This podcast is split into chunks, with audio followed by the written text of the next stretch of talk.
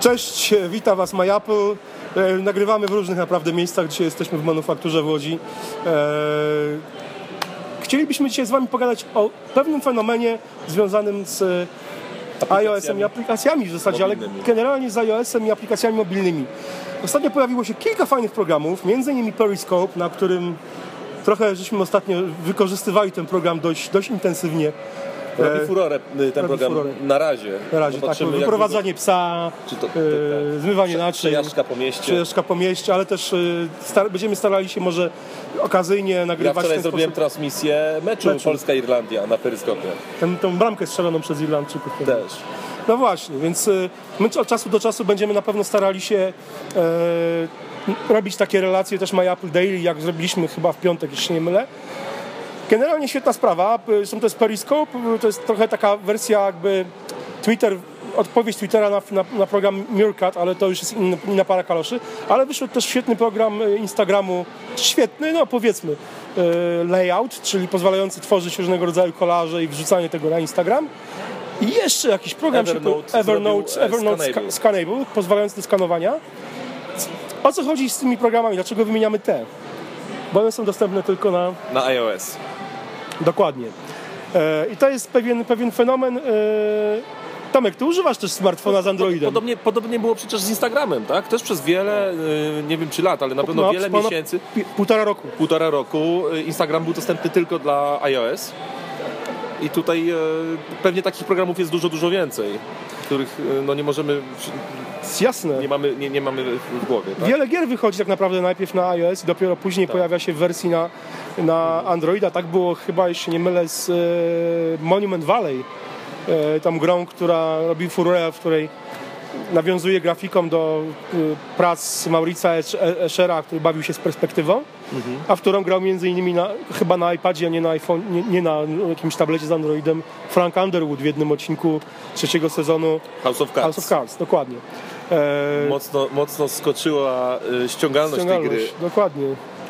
Ale to jest pewien fenomen, naprawdę, że większość tego typu aplikacji wychodzi najpierw na iOS-a, a nie na Androida.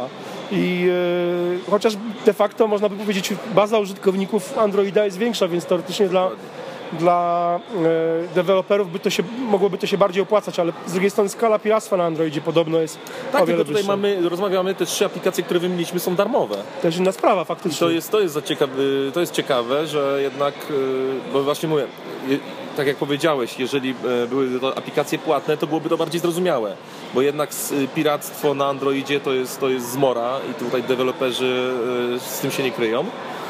Natomiast tutaj mamy 3 bardzo fajne aplikacje, które są darmowe.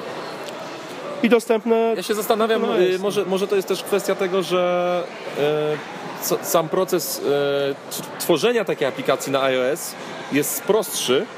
Mamy mniej urządzeń, na których aplikacja musi pracować. Android jest bardzo sfragmentowany, tak? Wiele różnych rozdzielczości, wiele różnych rozmiarów ekranów, proporcji ekranów, tak? Także tutaj myślę, że to też może mieć jakiś wpływ. Ja myślę, że na pewno ma zdecydowanie. Poza tym wydaje mi się, że chyba jednak target użytkownika jest też trochę inny i o wiele więcej jest świadomych użytkowników iPhone'ów czy iPadów niż użytkowników smartfonów z Androidem. Oczywiście to nie znaczy, że takich nie ma, ale jednak ja mam wiele przykładów użytkowników smartfonów z Androidem, którzy korzystają z tych smartfonów jak z zwykłych telefonów. No, to jest coś, co już parokrotnie mówiliśmy tutaj w My Apple Daily, że ludzie kupują Androida czy Windows Phone'a w Polsce przede wszystkim, wchodzą do salonu, podpisują umowę i dostają propozycję to lub to i często wybór polega wybór dokonujemy na zasadzie tego, co nam poleci sprzedawca, bądź co nam się bardziej podoba. Tak. A jest duża grupa użytkowników, którzy nigdy na smartfonie sobie nie zainstalowali żadnej aplikacji. To prawda. I to są głównie, użytkownicy właśnie Androida czy Windows Phone'a, bo... Moja mama. Na przykład.